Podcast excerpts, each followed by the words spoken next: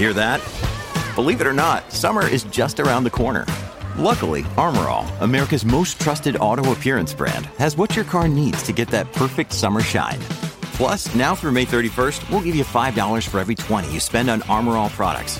That means car wash pods, protectant, tire shine, you name it.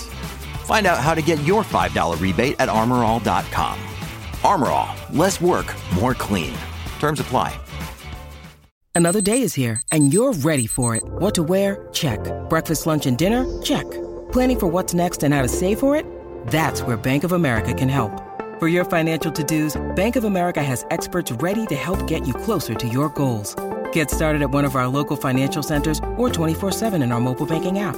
Find a location near you at bankofamerica.com slash talk to us. What would you like the power to do? Mobile banking requires downloading the app and is only available for select devices. Message and data rates may apply. Bank of America and a member FDIC. When you need mealtime inspiration, it's worth shopping Kroger, where you'll find over 30,000 mouthwatering choices that excite your inner foodie. And no matter what tasty choice you make, you'll enjoy our everyday low prices, plus extra ways to save, like digital coupons worth over $600 each week. You can also save up to $1 off per gallon at the pump with fuel points. More savings and more inspiring flavors make shopping Kroger worth it every time. Kroger, fresh for everyone. Fuel restrictions apply. If you're thinking, I should go for a run today, but it looks like it could rain, Sierra says save on epic rain jackets. If you're also thinking, but I can't go out in these beat up old running shoes, Sierra says save on top brand running shoes. And if you're still thinking, but I'm also busy performing brain surgery, well, then we say, you really should have led with that. Sierra, let's get moving to your local store, like now. Go! Welcome to the Bike Radar podcast, brought to you by the team behind BikeRadar.com, Cycling Plus, and MBUK magazines. If you enjoy this episode, please subscribe. And if you can do so, leave us a rating on your podcast provider of choice. It really helps us reach other cyclists like you.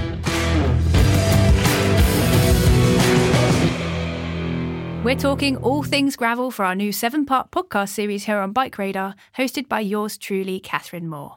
From getting kitted out with the best gear for you to route planning, dipping your toes into gravel racing, and simply why we love hitting the path less travelled, we've got a mega panel of special guests and in house experts lined up for you.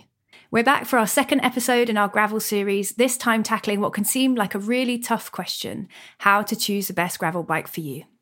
I'm joined by two of our graveliest bike testers, Cycling Plus's Warren Rossiter, or Woz, and BikeRadar.com's Jack Luke.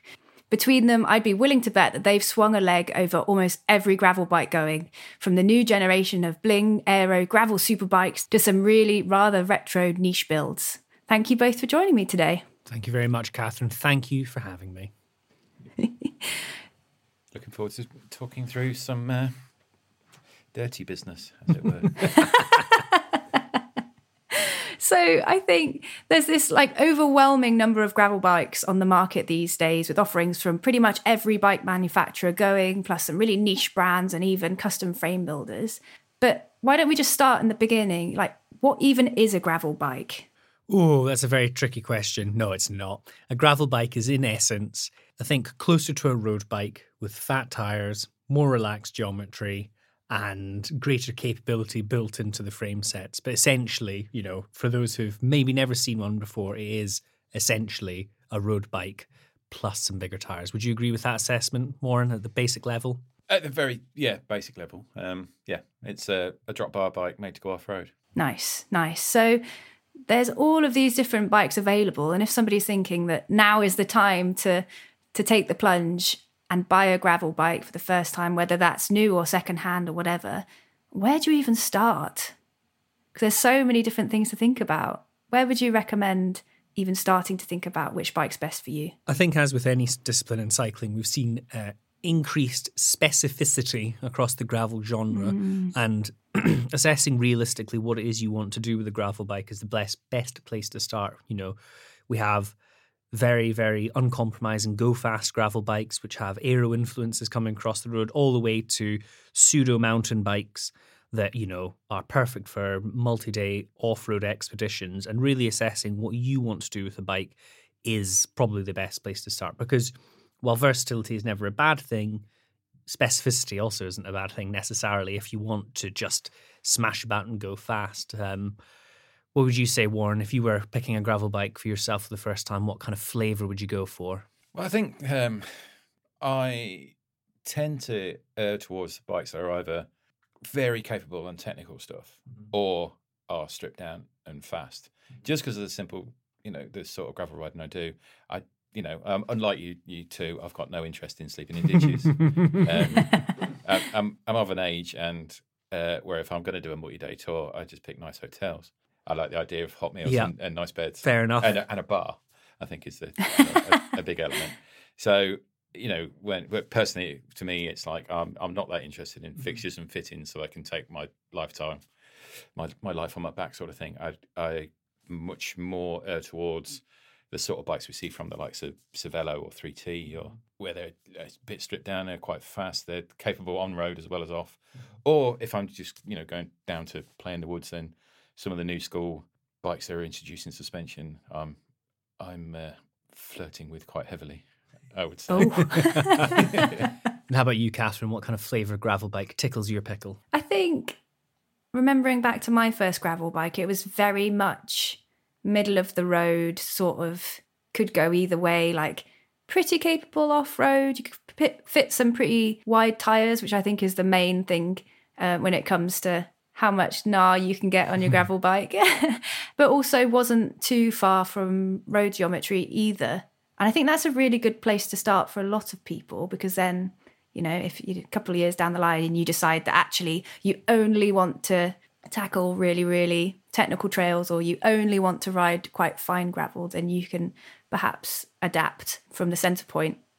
Whereas um, I remember the first time I rode 650B wheels with, I think they were 2.1 or 2.2 inch WTB Rangers, and I was just like, oh my gosh, this is a drag compared to uh, road riding. So yeah, I'd probably be sensible and plump somewhere in the middle ground. Middle ground is not necessarily always the worst place to be, particularly if you're buying your very, very first gravel bike. I would say that, you know, the majority of our reviews on site, while maybe the last 12 months, 18 months has seen a bit of a trend towards go fast gravel bikes, the majority of stuff we tend to touch is more in that middle ground. And every manufacturer offers something along those lines. So, yes, I think uh, any opportunity you have as well to ride these bikes is always a good thing as well because Absolutely. particularly with um, geometry wise, there is actually compared to road bikes much greater differences between different gravel bikes than road bikes for, per se. Um, Where at the gnarlier end, you see very mountain bike like geometry. I know Warren, you've just ridden the the Cairn Brave, an electric gravel bike, which is pretty much a mountain bike. Uh, and then at the other end, you know, you get things like the say like the Aspero, which is you know not the most aggressive geometry in the world, but nonetheless more road like than uh, something else. Yeah, I mean the Aspero's got much more in common with Cervelo's R3 than it has anything approaching a mountain bike. Exactly. So any opportunity you have to ride these on terrain, ideally close to what your local riding looks like, I think is where I would start. And perhaps, Catherine, you're going to segue beautifully into discussing uh, local terrain and the origins of gravel ri- riding, maybe. Well, I was actually going to pick up on what you said there about geometry, and you're saying more analogous to mountain bike or more like road. Like, what are the specific things when we're looking at the geometry of a gravel bike? Um, Warren, you're probably a good one to answer this. What are the different things that make it more capable for one thing or another? Again, it's sort of yeah, it's sort of mainly it's dependent really on on on the kind of the subgenres of, of gravel, as it were. When you when we're talking about ones that are more approaching the kind of mountain bike thing, you're talking about uh, long front center, slackened head angle, plenty of trail, and and effectively what that means is it just makes the front end of the bike much more stable when you're riding over really rough stuff. So if your if your gravel terrain is more woodsy and rooty, um, rather than you know fine fine grain gravel, um, that's probably something to look look towards because the, the bike will just track straight when when the uh, the ground doesn't want you to go straight. So you know, eff- eff- effectively, it's um, a gravel bike is sl- a bit of a slacker head angle, more trail, so which slows, stabilizes the steering, um, a bit more stack, so you're sitting a little bit more upright. Um, and a little bit shorter reach, which again just makes the bike, which seems counterproductive when you're talking about a road bike. If you talk about a road bike with a tall stack and a short reach, um, you don't talk about it being nimble, but it's almost like reverse is true when it comes to a gravel bike. That kind of shorter reach, shorter reach, taller stack makes the bike feel more controllable when you know when the when the terrain is bouncing you offline all the time. Whereas that sort of geometry on a road makes for a bike that can be again stable but not nimble. So it's not the sort of bike you um, that feels great to uh, go down fast technical road descents, as it were. It feels a little bit kind of understeery. And then, kind of at the faster end of the spectrum, you tend to see, much like on road bikes, lower stack, maybe a slightly steeper seat angle to put your hips a bit further over the bottom bracket, maybe a steeper head angle, but still compared to a road bike, it will be, you know, comparatively slack. But then shorter trail as well, just to kind of speed up the handling. Um, more broadly looking at the frame as well, you you know, on for example the Aspero we mentioned there, it's not unusual now to see integrated cables, much as we do on road bikes now these days. You'll tend to see less mounts, you know, where do all gravel bikes will be festooned with barnacle like uh, protrusions across barnacles. It. That's Barn- great. Um, one of my, my one of my favorites was describing a, a, gravel bike with lots of mounts as being like a flute. I was very pleased. A with flute. That. Oh, that's great. I love um, the bicycle pubes is one which was zits. Zits, yes, covered in zits. zits. But the, I, I, like the flute or barnacles. That's fabulous. Thank you. Carbuncle, if you really want to be uh, un- unforgiving. But anyway, um, oh, on go fast gravel bikes, you know, you might not even see mudguard mounts, much as I would bemoan mm. such a mm. thing. R.I.P. Uh, R.I.P. but yeah, you know, they are very much like yeah, aero road bikes almost these days. And although you may scoff at the thought of an aero gravel bike, like even at lower speeds over the course of say a 200 mile race or even a 200 kilometer race, all this stuff adds up. And if you're at the spicy end of the sport, you know, riding in big groups at, a, a high speed isn't unusual. Though for the likes of me, I can't say I've ever experienced riding in a group at a spicy pace in a gravel race, but there you go. Brilliant. Um, and there's one aspect, I don't know if it, I think it would fit in geometry that we haven't mentioned that I think is probably, for me at least, one of my most important aspects of a gravel bike, and that's tire clearance because I am a total tire nerd. So, how would that vary across the sort of different subgenres of gravel bikes? Again, it's sort of dependent on on not only whether it's a fast gravel bike or it's built for more kind of technical terrain, um, but also weirdly on the uh, on the age of the bike because we mm. we've we're already seeing like this year, you know, uh, Cannondale have, have already revised the topstone, even though it hasn't been around that long, and that's mainly just to incre- increase tire clearance because there has been a an almost seismic shift away from dual wheel size use. You know, gravel bikes of a couple of years ago, it was all about you got your 700c wheel, you put your narrower tire on if you want to go fast, and then you drop down to a 650b and put your big fat tires on for when you're riding in um, in the mud uh, or you know or, or the loose stuff. And and most of the new designs now of uh, moving away from the dual wheel size thing and just giving you much more clearance on the 700c. So that's interesting, isn't it? Do you think that's because more bikes are coming out that are more specific to sort of either end of the gravel spectrum, if you like? I think it's probably an assessment of really like how people use bikes. Like personally, I can think of one occasion where I swapped my on one gravel bike between 700c to 650. It's not like a, a regular thing that I would do, and we have access to all this kind of stuff. So I wonder if it's just sort of an honest assessment of how the buying public yeah, use I think, bikes. I think you probably, yeah, I think it's probably something in that. You know, I I'm sort of nerdy enough that I do. Mm-hmm. You know, it's like my one of my one of my gravel bikes. I have more than one gravel bike. Um, one of my, my, my, my GT grade in the winter, I drop 650B wheels onto that with a mud tire because um, I can get you know because around me if I'm not up on on the hard packed plain, um, all the byways and bridleways around me are heavily trafficked by horses, so they're oh, yes. they're basically just bogs, and a 700C wheel just won't roll, so you just go for a very long walk. Um, so I've I dropped down to a 650B with a mud tire on it in the winter on that, and revert to 700Cs in the summer. But uh, you know, I can see that um, not everybody would be yes that's thus inclined. Yes, Yeah. particularly not everyone's got a garage quite like you, Warren. Which a good great plug. If you would like to see, Warren did an excellent feature on the site. Uh, God, about a year and a half ago now. But look up Warren's Garage on BikeRadar.com. It will not disappoint. I promise. The sad thing is, it's only one of my garages. Yes. That's- Oh my goodness. So it's less, it's less than half of my bikes. Problem. I think on the uh, yeah, with the, the the age thing is really interesting, and you know, I would personally, if I was buying a gravel bike, I would be ruling out ones which didn't have generous clearances because even at the faster end of the spectrum, you know, extra tire clearance doesn't really cost you anything. You know, it doesn't cost you anything in terms of compromise, in terms of bike design, really. Um, having a big, big cavernous fork crown isn't the end of the world, even on a go fast bike. So it is one of the reasons I'd be going for a modern gravel bike rather than an older one. But Yeah, absolutely. Again, sort of assessing the terrain you're riding on is really important as well. Where you know you say, uh, you know, very very rough, horrible, boggy bridleways are very um, typical of gravel riding in the southwest. But if you're listening in from sunny Colorado, that would be totally foreign as a concept to you. So. Um, yeah.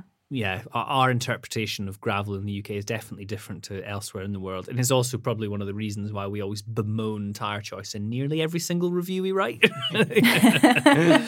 yes, It's funny, isn't it? Because like it wasn't all that long ago when like the fixed gear scene was really hot and everyone lusted over these teeny Mm. tiny clearances in the forks and exactly how you know narrow that was. And now I see a really chunky, well built gravel fork with loads of clearance. I'm like, whoa, wow, look at that. that's nice. Think about how much tire I could get in there. On the subject of tires, Catherine, you did a recently did a gravel tire group test for us, didn't you? And I uh, did, what and a was- podcast. What was, what was your favourite? Oh my goodness, that is a really tricky question because, as we've been saying, it's all so specific to what you're riding, etc.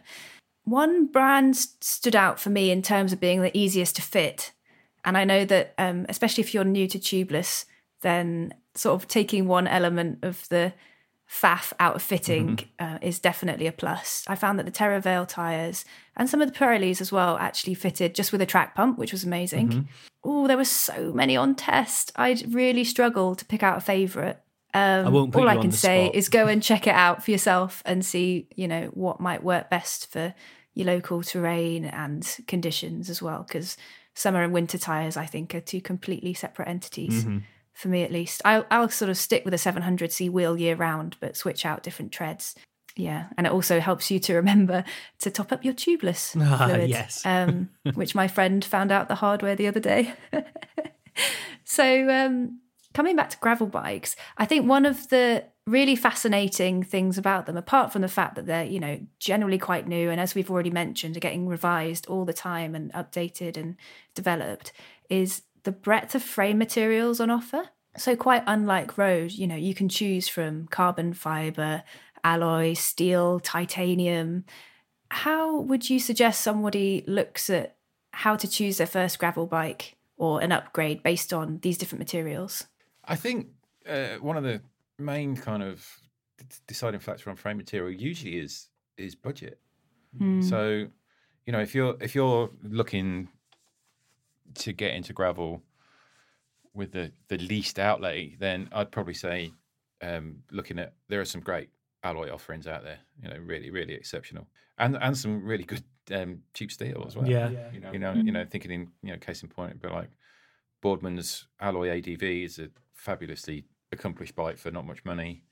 Canyon's alloy offerings of their their gravel range are exceptional, and and Marin do some exceptionally good fun bikes for for very little. I think it was the Nicasio? Is it? Nicasio, Nicasio. yeah, Nicasio, yeah, the- the- like eight hundred pounds that I tested, and I was just blown away how much fun it was. It was, uh, it was, it was like riding a, it was like riding an old school mountain bike, but um, but I just a whole heap. It's quite interesting at the at the lower end, as you say, steel and alloy are pretty much your choices with with gravel bikes. On the roadside, it's kind of different where it's all alloy. There are, of course, cheaper steel bikes, but in the mainstream sense, steel's actually a little bit more common on uh, gravel bikes. Personally, I like the ride of a steel gravel bike. Um, with the right fork, they're very pliant and comfortable, and they take lots of abuse, and they tend to be quite good value for money. But as you say, sort of alloy um, alloy at that end where with fatter tires, building in compliance isn't quite as critical as one might say on the road. But as you move up the the kind of spec range, of course, carbon and titanium and all sorts of exotic materials come into it. But at the, at the lower end, your choice is pretty much between steel and alloy. What do you ride at the minute, Catherine? What's your uh, personal gravel bike of choice, and what is it made of? Well, I'm very lucky to have a gorgeous steel gravel bike. Not at the cheaper end of the spectrum. It's interesting what was said there about, you know, cheap steel. And it's the same with every material. There's a range, there's going to be cheaper alternatives. And as you see in road bikes, much more expensive. For example, like a really high end carbon fiber layup is going to have completely different qualities to an entry level carbon frame. So I have a custom built um, steel gravel bike, which I think the first thing when people think about, a lot of people think steel is just like heavy, but that can really be altered if you go for something with a really high quality. Um, again, it's a, it's the same across all materials, and I just love how not only how the ride feel is, but I just know that it's really durable. So if I'm uh, obviously haven't been very adventurous lately, but if I am, if I find myself in you know Morocco or in South America or anywhere in the world, like you know that if something does fail, you literally just need to find like a car garage with a welder or something and you'd be able to fix your bike or at least have a fighting chance of being able to you know limp round whereas with some other materials that's just not possible so i like that i think that steel's quite popular in the gravel um, world because a lot of people are excited about loading up with bags and sort of maybe not riding around the whole world but going on some adventures Yes, uh, yeah, yeah. I am. Um, maybe I fall into the trap of just worrying too much, but I, I, appreciate a steel bike for the same reason. I can't say I've ever found myself in a far flung part of the world with a broken bike, but what if I do one day? exactly.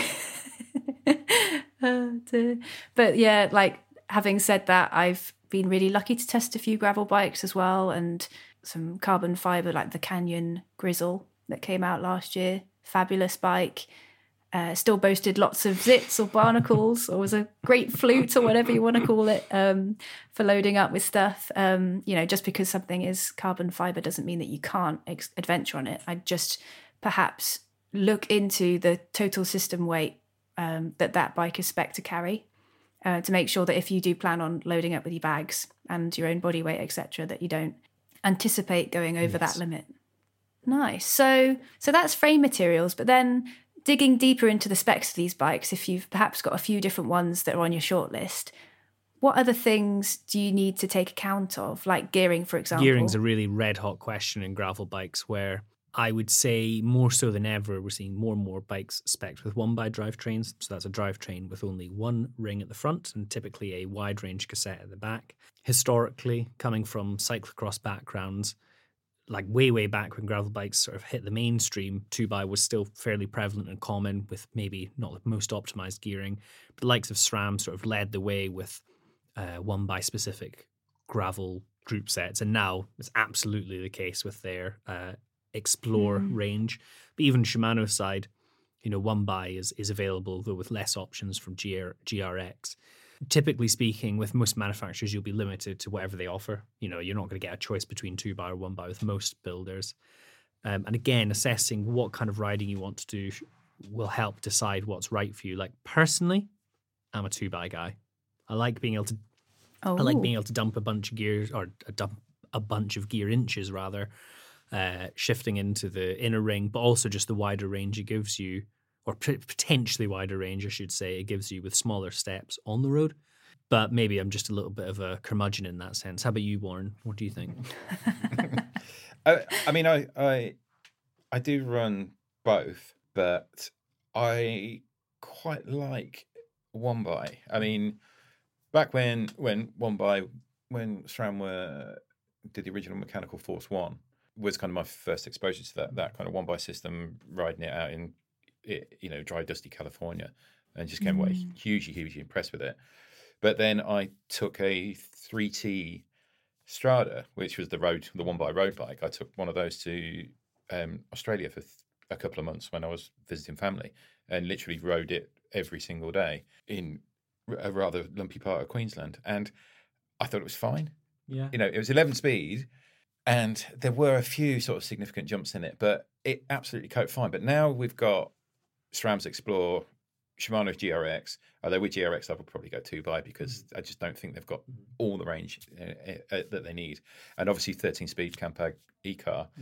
I mean, uh, we're doing this as I'm kind of um, winding up bike of the year testing for this year, and, and there's been a good mix of gravel bikes with two by and one by, and I haven't found myself feeling at a disadvantage with one by over the two by bikes, especially now that you've got the 12 speed and the 13 speed, and they're kind of uh, reorganization of gearing, as it were. I think you know there's a couple of there's a couple of bikes like there's one from Vielo which is more than light enough to be Yeah. super fast on the road, and they only make one by.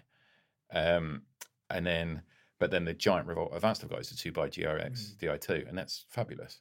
But then coming from a completely different space, I've also been testing a lot of endurance bikes, and BMC have got the Road Machine X1, which is a road bike. It's called a road machine. It's their endurance bike, but it comes with big tire clearances, semi-treaded tires, and a one by, mm. and it's fabulous on the road, and it's more than capable f- of light gravel.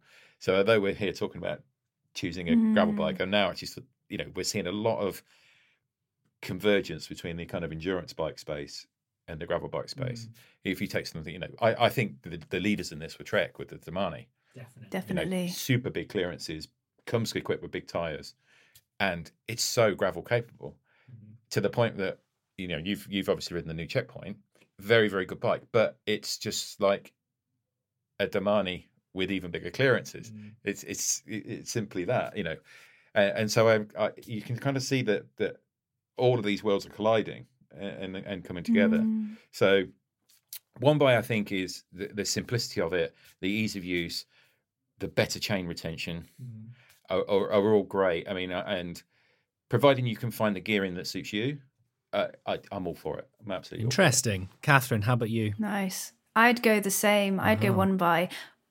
But if I'm allowed to air my gripe, I think that bikes are, are critically overgeared. Is that the right yeah. way? So, like, I don't know if it's just me, but around here, the hills Yeah. are steep and rocky and, you know, quite often rooty. And then I want to load up with bags. So, pretty much every gravel bike I've ever ridden, if I've taken it on a trip, I've ended up switching out for the smallest chain ring that I can and, you know, maybe even increasing the, the cassette size. So, if that So- is something, Yeah, I mean, it, it sounds to me Yeah. that um, we could throw another thing into the mix, which is obviously the uh, the mullet Yes. drivetrain. Yes.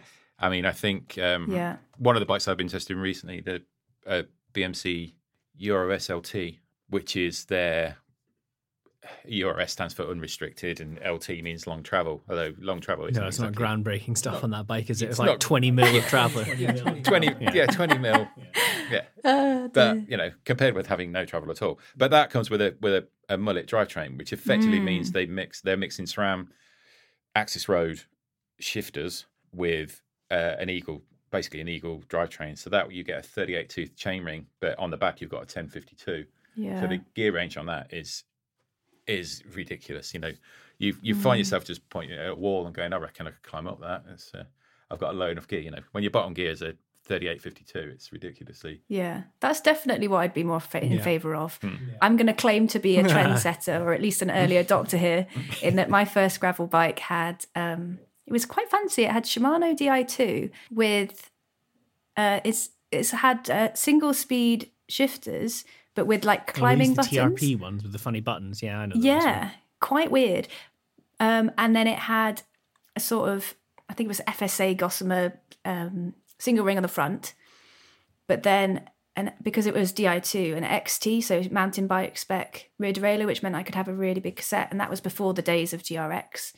Um, and that's the setup that I adopted when I went on to my own sort of custom bike, and it's brilliant, uh, especially for bike packing and those sorts of things. So I think just because something is labelled as gravel, uh, like a gravel specific group set, doesn't mean that you can't sort of play with other things. um, but yeah, mullet setups definitely an exciting one for, I think for people who want to tackle the that- steeper stuff. Yeah, I think it's something that a lot of people coming from the road it- we don't ever tend to think about your changing your gearing unless you're you know unless you're a time trialist then then you'll think about gearing. But for most of us, just it's you know run what you brung, and it's not always Mm. one of my own. I mean, one of my own gravel bikes. Um, I've got a Cannondale Slate, which I absolutely love. Just you know, I got it because it was basically when it came out, it was Iconic bike now. Yeah, yeah.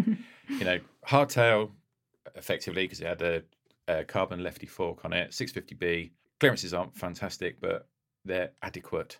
Um, but the gearing on that bike is uh, 5236 with an 1128. So And you just funny, at- yeah. And you just go, what, what, what were you thinking? That's so of the era, isn't it? I remember. Sorry, we're getting totally distracted here, but I remember when you know endurance road bikes came out. It's like, wait till you see this. It's got an eleven twenty eight and a you know Yeah. fifty two thirty four. Whoa. Whoa, crazy! And just it'd be unheard of to see anything smaller than an eleven thirty on most bikes these days. Really, it's it's eleven thirty two. Anyway, yes, And yeah, completely. Yeah. On that note, completely, complete other distraction as well. Because we were talking about my garage, it just reminds me of my uh, my my stalk scenario. Which again, we were when we were doing the feature on the on the garage. I do ride it occasionally, like once or twice a year, and on very nice days because it's a, a little bit, I guess, vintage, early two thousands. And looking at the gearing on that, it's a fifty three forty two and an 11, 1123 on the back.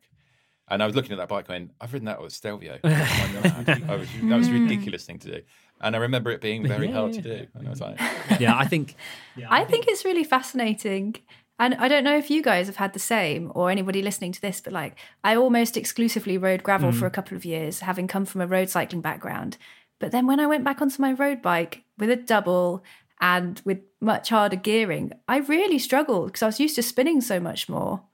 Is that something that you Uh, found or do you sort of effortlessly no, when slip I, back it in? tends to be the other way for me, where I tend to ride more road than anything else these days. And I go on a gravel bike and I, you know, spinning up in a nice easy gear, and you're like, damn, this is chill. This is so much nicer than sort of pushing away. Obviously, you know, it's more natural riding at a high cadence. I think off road it feels more natural, but um. Yeah, I know exactly what you mean. It's a very distinct difference. George has George Scott, our, our editor in chief, he has lots of thoughts on this. He's he's well well in favour of easy gearing on road bikes. I believe there's a feature on the site coming soon on the the very subject. Um, but yes, to go very very back briefly to your initial gripe, I do agree. I think bikes are overgeared, and you know I think most people would be better served by easy gearing with the option to go harder if you want, if that makes sense. You know, with gravel bikes, particularly with one by, like why not put a smaller chainring on? Yeah. I do think it, I do think it is changing. I do I do think it is changing. I think I think the main positive from that is that cycling is becoming so much more accessible to so many more people. And whereas uh, you know I've been I've been doing this for a long time, and and lots and lots of product managers within bike companies have a little bit of the toxic masculinity about them. So there will spec bikes for like the biggest, hardest gears because you know that's the way you can you know show off Yeah. in front of your mates at your coffee stop, etc. You know, you can go, yeah, look at the gearing I'm pushing. It's like Nobody cares. uh, look at the look, nobody really cares, and think of the you know think of the damage it's doing your knees. Yeah, just give me the tiny chain ring. Brilliant. I think you picked up on a really interesting thing there was when you're saying about the Domane and you know this new wave of bikes that fall almost between the, the definitions of road bikes and gravel bikes. Could that be a really interesting avenue, perhaps for people who only have space for one bike, who have a budget for one new bike and can't choose between road and gravel? Yeah, Do you I think mean, there's- uh, yeah, definitely. I think you know through through the the testing I've been doing through Bike of the Year this year, there is a definite subgenre of gravel bike that's getting quite far towards the endurance bike, and then there's the hmm. endurance bike is going the other way. And I'm talking about bikes like you know big ticket, big name bikes coming out this year on the like the endurance side, the new Cannondale Synapse. You hmm. know, it's the first Synapse produced that doesn't have a UCI sticker, so it's not been designed to race. It's been designed for real riders, for real people. Yeah. So it's got big tire clearances, comes with big tires. It's got a bunch of mounts on it. It's still very much a road bike, but it's still it's very very gravel capable. And doing things like integrating the lighting system into it and having like a single piggyback battery to me seems like something that's kind of it, it's useful for multi-day riders because you haven't got to be you know taking up real estate on your bike by clipping your lights on and everything. They're built in. And mm. then you just take the single battery off and you can you know you can you can charge it remotely etc and then coming from the other side there are bikes like new road which they call a gravel bike but when you ride it the geometry is very very much in that endurance space so it's very mm. it's very road ready it comes with all the fixings and fittings you'd want but it also comes with mudguard mounts, proper rack mount. It even has a kickstand mount. So to me, that's sort of it's a bike that's kind of approaching mm. the mm. they do everything. You could easily ride it on a sportive or a Fondo. It's ve- it's very good on gravel, but it's also the bike you can ride to work on. You know, so it, it it's Yeah, that's the kind of hitting that one bike for all space is, is something really really Gravel adjacent bikes. That's what we've been to calling them for a couple of years now. You heard it here first. So, if somebody wanted to go down that line, would you recommend uh, a single bike and then switching out tires, or are you in favour of the single bike two wheel sets argument? What would you I personally with road bikes now, particularly in the sort of endurance space, because they do have uh, such generous clearances and they can make use of wide rims. Personally, I'd be swapping tires. If you have the budget for an additional set of wheels, fabulous, go ahead. But I think Mm. wide gravel wheel sets with suitably wide uh, road tires give you a really, really stable, comfortable platform that you can run tubeless, run at slightly lower pressures, less risk of puncturing, so on. That's that's the kind of uh, avenue I'd be going down, particularly as well as most of these bikes in that space will have mudguard mounts as well, so they do make perfectly capable year-round road bikes too. I wouldn't be looking at a Nice. endurance road bike personally, unless it had especially generous clearances, because it does feel like space better served by a gravel bike in most regards. But again, it's down to an assessment of the type of ro- riding you want to do. Absolutely. For my own personal bike, it was actually built off of a cyclocross fit um, with cyclocross geometry because I was really into racing. Ah, remember those days when we and were then young? I kind of changed my mind. and so I specifically said to Adeline, who built the bike for me, my friend, I'd like really generous tire clearances. And back then, really generous was about 40 to 45 millimeters, which is still perfectly enough for most of my riding. But recently, I've realized that having spent a few years now on disc brakes, I find it really hard to go back onto rim brakes, which my fancy summer road bike uh, was. So I just put some slicks on my gravel bike, and hey presto, I've got a road bike again. Like I'm not going to race anymore. I'm sort of past that. I do enjoy going fast, of course, like anybody does, but.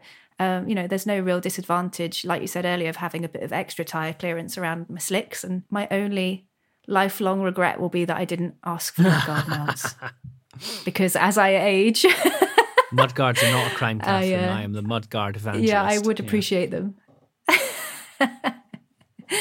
Brilliant. So I hope that gives you, if you're listening to this and thinking, wow, I'd like to have a new bike, gravel bike or enter that space, or maybe even go for a sort of very versatile bike that I can do a bit of everything on. I hope that gives you lots of ideas. Remember that you can check out our gravel biking buyer's guide on bikeradar.com as well, which has loads of great information as well as some highlights from some of the best gravel bikes that we've all had the pleasure of testing. Thank you very much for joining myself, Woz, and Jack. And do remember to subscribe to the Bike Radar podcast to make sure you get the rest of our gravel series, as we've got some real gems lined up for you. Ciao for now, and see you next week for our favourite gravel bike setup tips. Thanks for listening to the Bike Radar podcast. If you've not done so already, please subscribe and share with your friends, or leave us a rating if you've enjoyed this episode.